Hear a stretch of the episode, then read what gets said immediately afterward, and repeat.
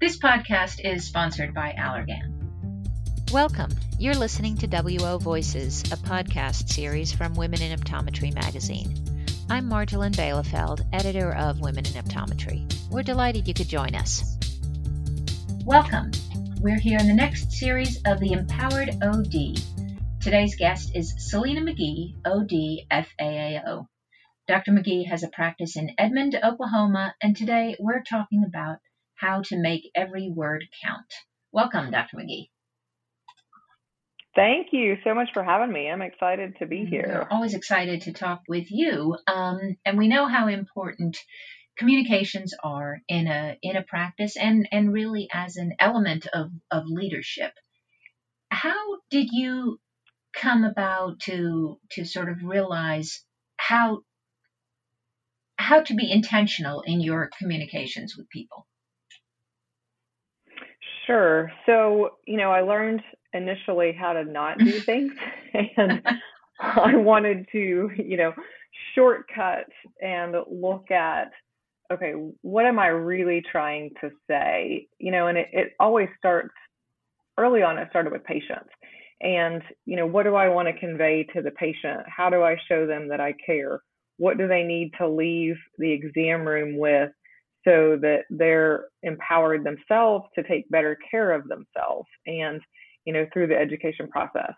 So that's how it started. Mm-hmm. And then once I got into practice and quickly realized that none of my, you know, goals and aspirations and dreams for my practice were going to happen unless I learned how to communicate with my team as mm-hmm. well. And you know, interesting when you you look at survey, you know, anyone that works in, in the industry anywhere. And it, typically the top two things that people always have an issue with are one is always mm. communication. Mm. And so, you know, we work at this, but ultimately this is something that we consistently have to work on. And we have to do it in a way that makes sense from a time standpoint. So that's why I got so intentional about every conversation. Instead of letting things just happen to me, you know, I took a step back and said, okay, I want to make a decision and I want to be intentional about these conversations so that the outcome on the other side, while may not be predictable, but certainly has a better chance of success when we're intentional about those kinds of conversations. That's so interesting because you you must come to a point fairly early, I would think, in, in a patient encounter where you start to say, okay, these are the things that we need to talk about, or these are the things that we need to talk about. And you're right, you can't just let it flow because that could potentially take way too long and be confusing. Correct.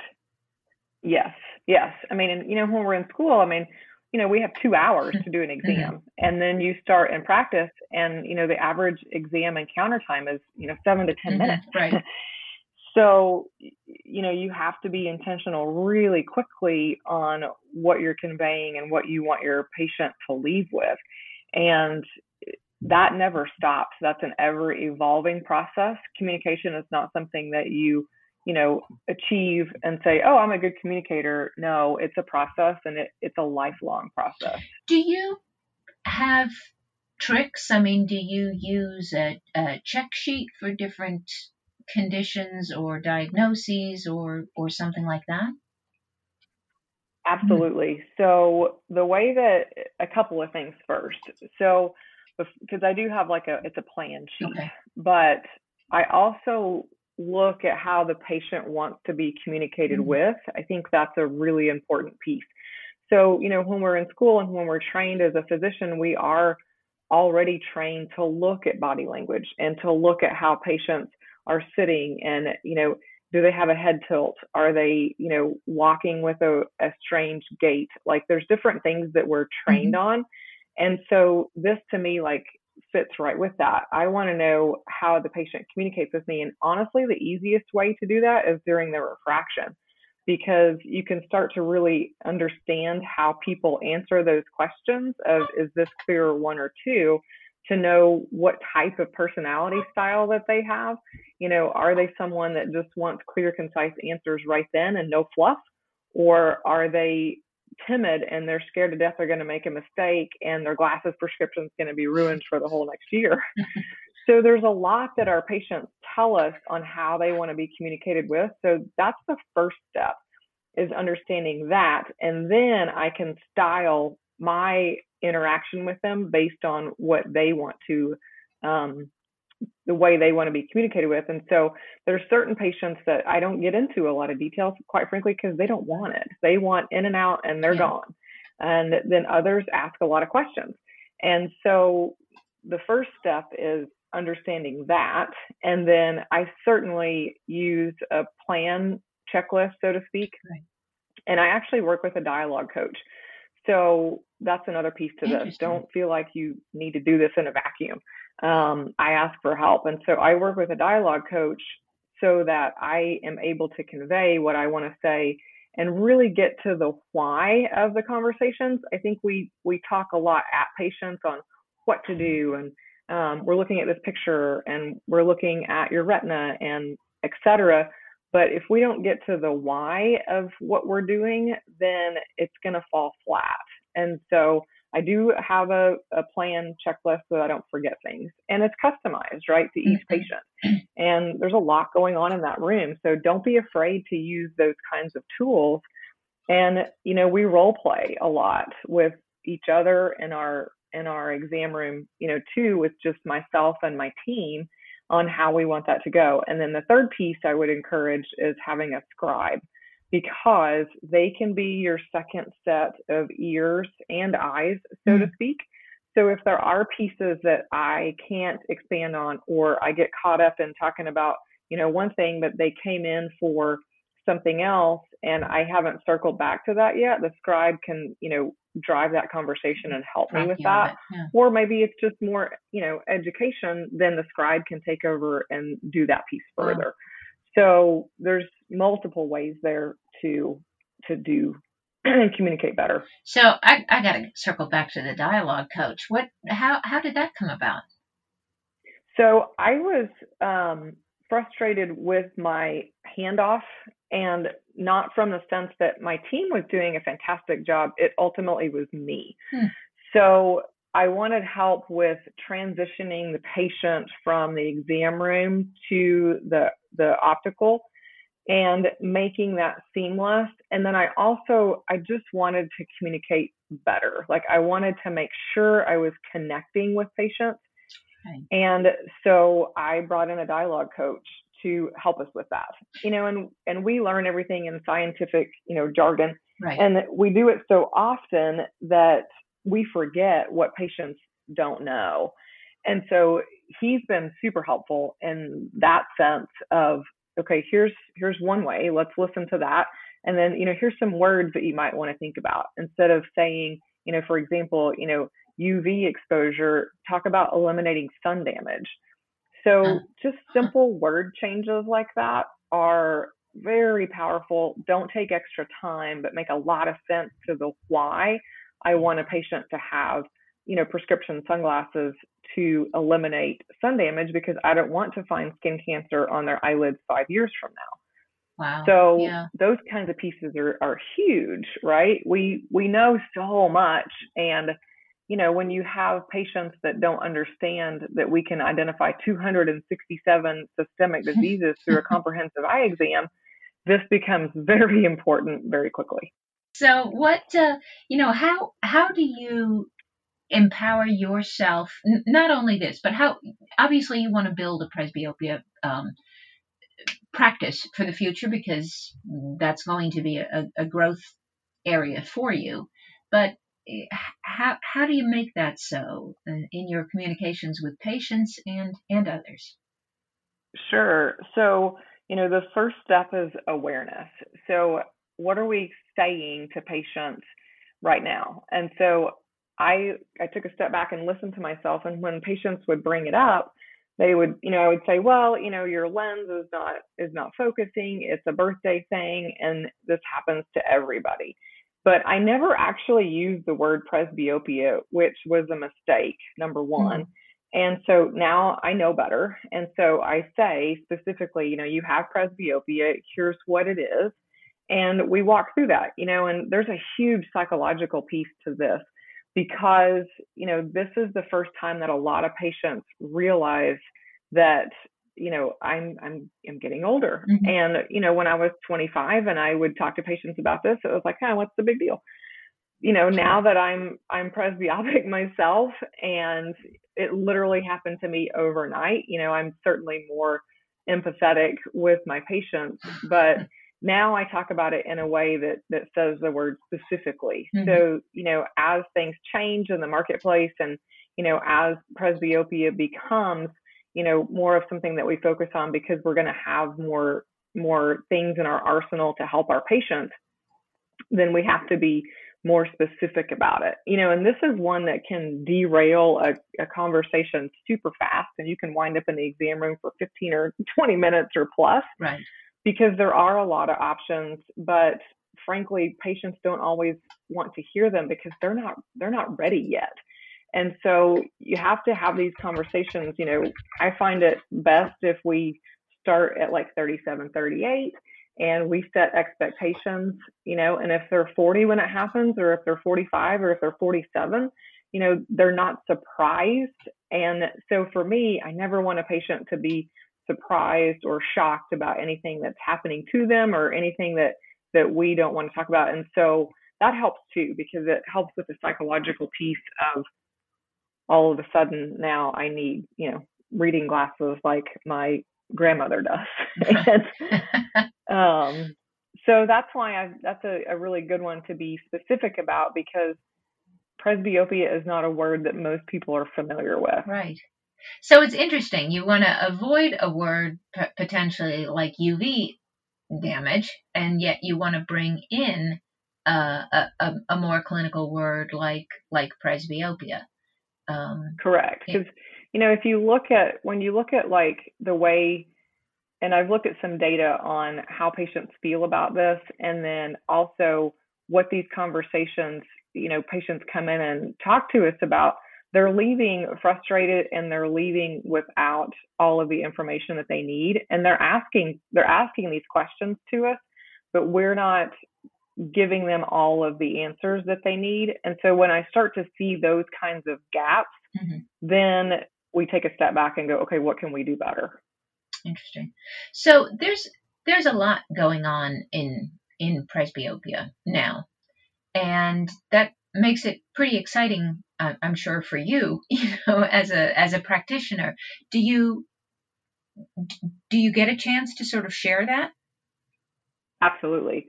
So, you know, when we talk about this, we talk about multiple things. And I always want to know how I can help the patient best because, you know, everybody's different. Everybody has different lifestyle needs. So we talk about that first. I need them to tell me, you know, how they go through their typical day, walk me through that, and how they use their vision. What kind of hobbies do they have? How many screens and for how long are they staring at? Do they play competitive sports? Mm-hmm. There's lots of different things that I need in that dialogue to be able to help them make the best decision for themselves. Right. And you know, when you look at emmetropic presbyopes, that's where I think the biggest opportunity is because typically those people aren't coming in to see us for their, you know, comprehensive eye exam because, you know, in their minds, and I'll put it in air quotes, I see fine, my mm-hmm. eyes are fine. Mm-hmm. And we all know that, you know, vision is a very small part of a comprehensive eye exam. And so there's just a lot of opportunity to start to have these kinds of conversations with patients. And so the the biggest piece that I'm excited about, I mm-hmm. love that I'll be able to help more people, but that's just the tip of the iceberg. Think about those are the relationships you can now build with patients in their, you know, 40s to 50s who, you know, may have glaucoma really early or they may be at risk for macular degeneration or skin cancer they may have kids that have myopia and they you know or they've never had an exam they may have amblyopia because you know oh well my my kids see fine too and so the opportunity there of you know around i think the stat that i looked at was 31 million plus people in the United States are not they're they fall in that emmetropic presbyope category. So that to me is really exciting because there's going to be more opportunity to, you know, showcase, if you will, how important it is for them to have a relationship with an eye care provider. That's interesting, right? Right, and begin to understand um, what what's involved in in everything that you do. Yeah. Exactly, and it, it's not just presbyopia. There's just there's so much more here. Right. So when you at what point in your in your conversation with patients do you do you kind of set the expectations for what happens during this visit and, and kind of the, the impact on, on ocular health? Sure. So we talk about it from the beginning and we talk about it all the way through. Okay. So with every single patient, you know, we set the stage of I'm going to walk through your medical history. We're going to cover that. And then we're going to look at your family history. So we uncover any risk factors. And then we're going to circle around and we'll talk about how I can help you see better in your everyday life. And the last thing that we're going to do is, is look at the inside of your eye and all of these digital images so that we make sure that, you know, not only do you see well today, but you see well for the rest of your life. Mm-hmm. And then as we go through the exam, I tell them exactly what we're doing. You know, when I'm at the slit lamp, the first thing I look at is skin around the eyelids. And I say, you know, I'm looking for lumps or bumps because this is a really common place for skin cancer to show up. And they're shocked. They're like, what? And so we have a conversation about that. Wow. By the way, have you do you put sunscreen up to your eyelids? And they're like, well, no, I don't want it to burn. Exactly. You know, tell me about your sunglasses and then and sometimes they have great sunglasses but a lot of the time they don't. Right. and so we tell them all the way through why we're doing things. You know we take these digital images we look at your macula i look at this oct because the number one reason people go blind in the united states is from macular degeneration and i don't want that for you. Yeah. so here's what you and i are going to do about it. We're going to have a plan and next year we're going to look at these again. We're going to compare you to you and we want that to continue for the rest of your life. So it's just really important that we never take for granted that the patient understands what we're doing. And even on patients that we've seen for five or six or seven, ten years, it never, it always cracks me up because they, if we're doing indirect, they're like, gosh, I don't think you've ever used that before. it's like, it's like the bright lights like make them have like some sort of amnesia. but it's just a, a, a reminder that we have to tell our patients what we're doing and why mm-hmm. so that they understand that and are empowered. You know and there's it creates value there of what they're doing there and why they should come every year. It's just super super important. Right right. And and i can tell that you are um that your your practice has has really paid off here.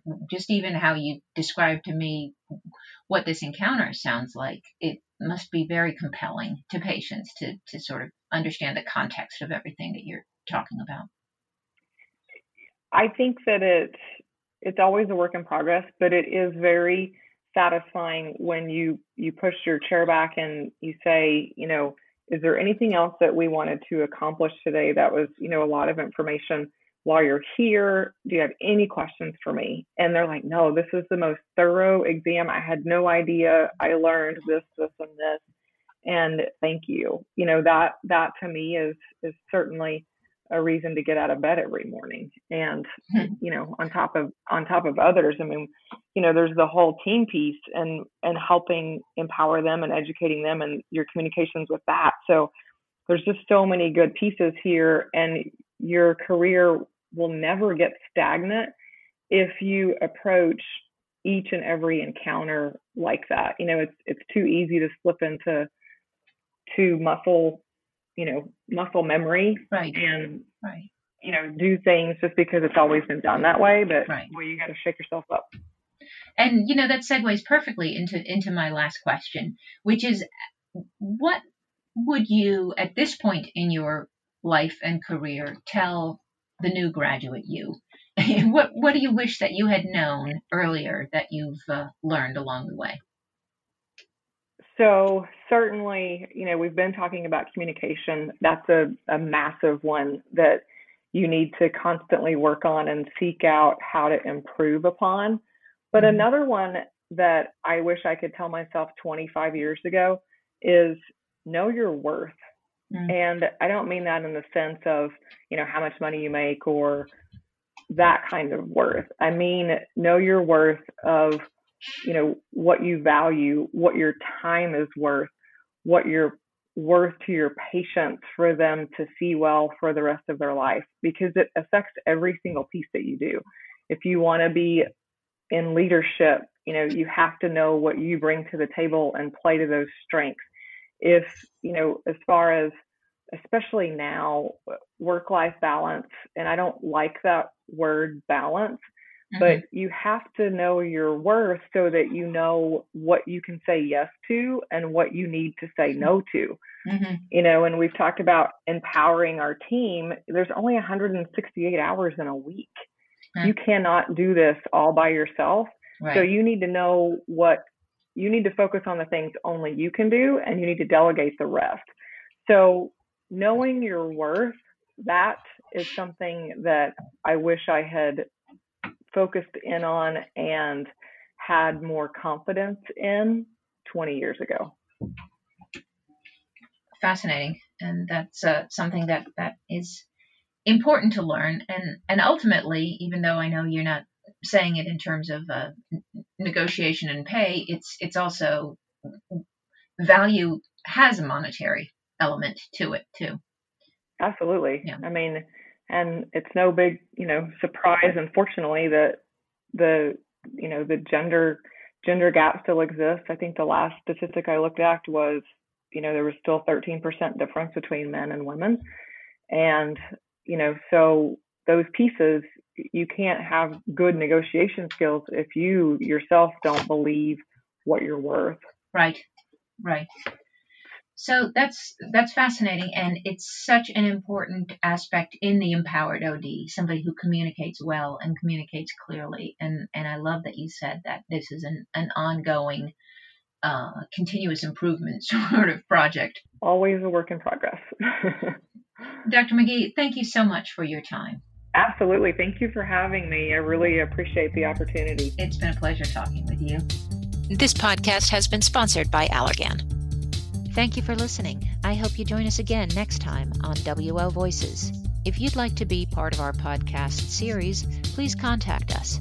You can email us at wovoicesonline at gmail.com or via our website, womeninoptometry.com, on Facebook at WO Magazine, or through Twitter or Instagram at WomenODs. See you next time.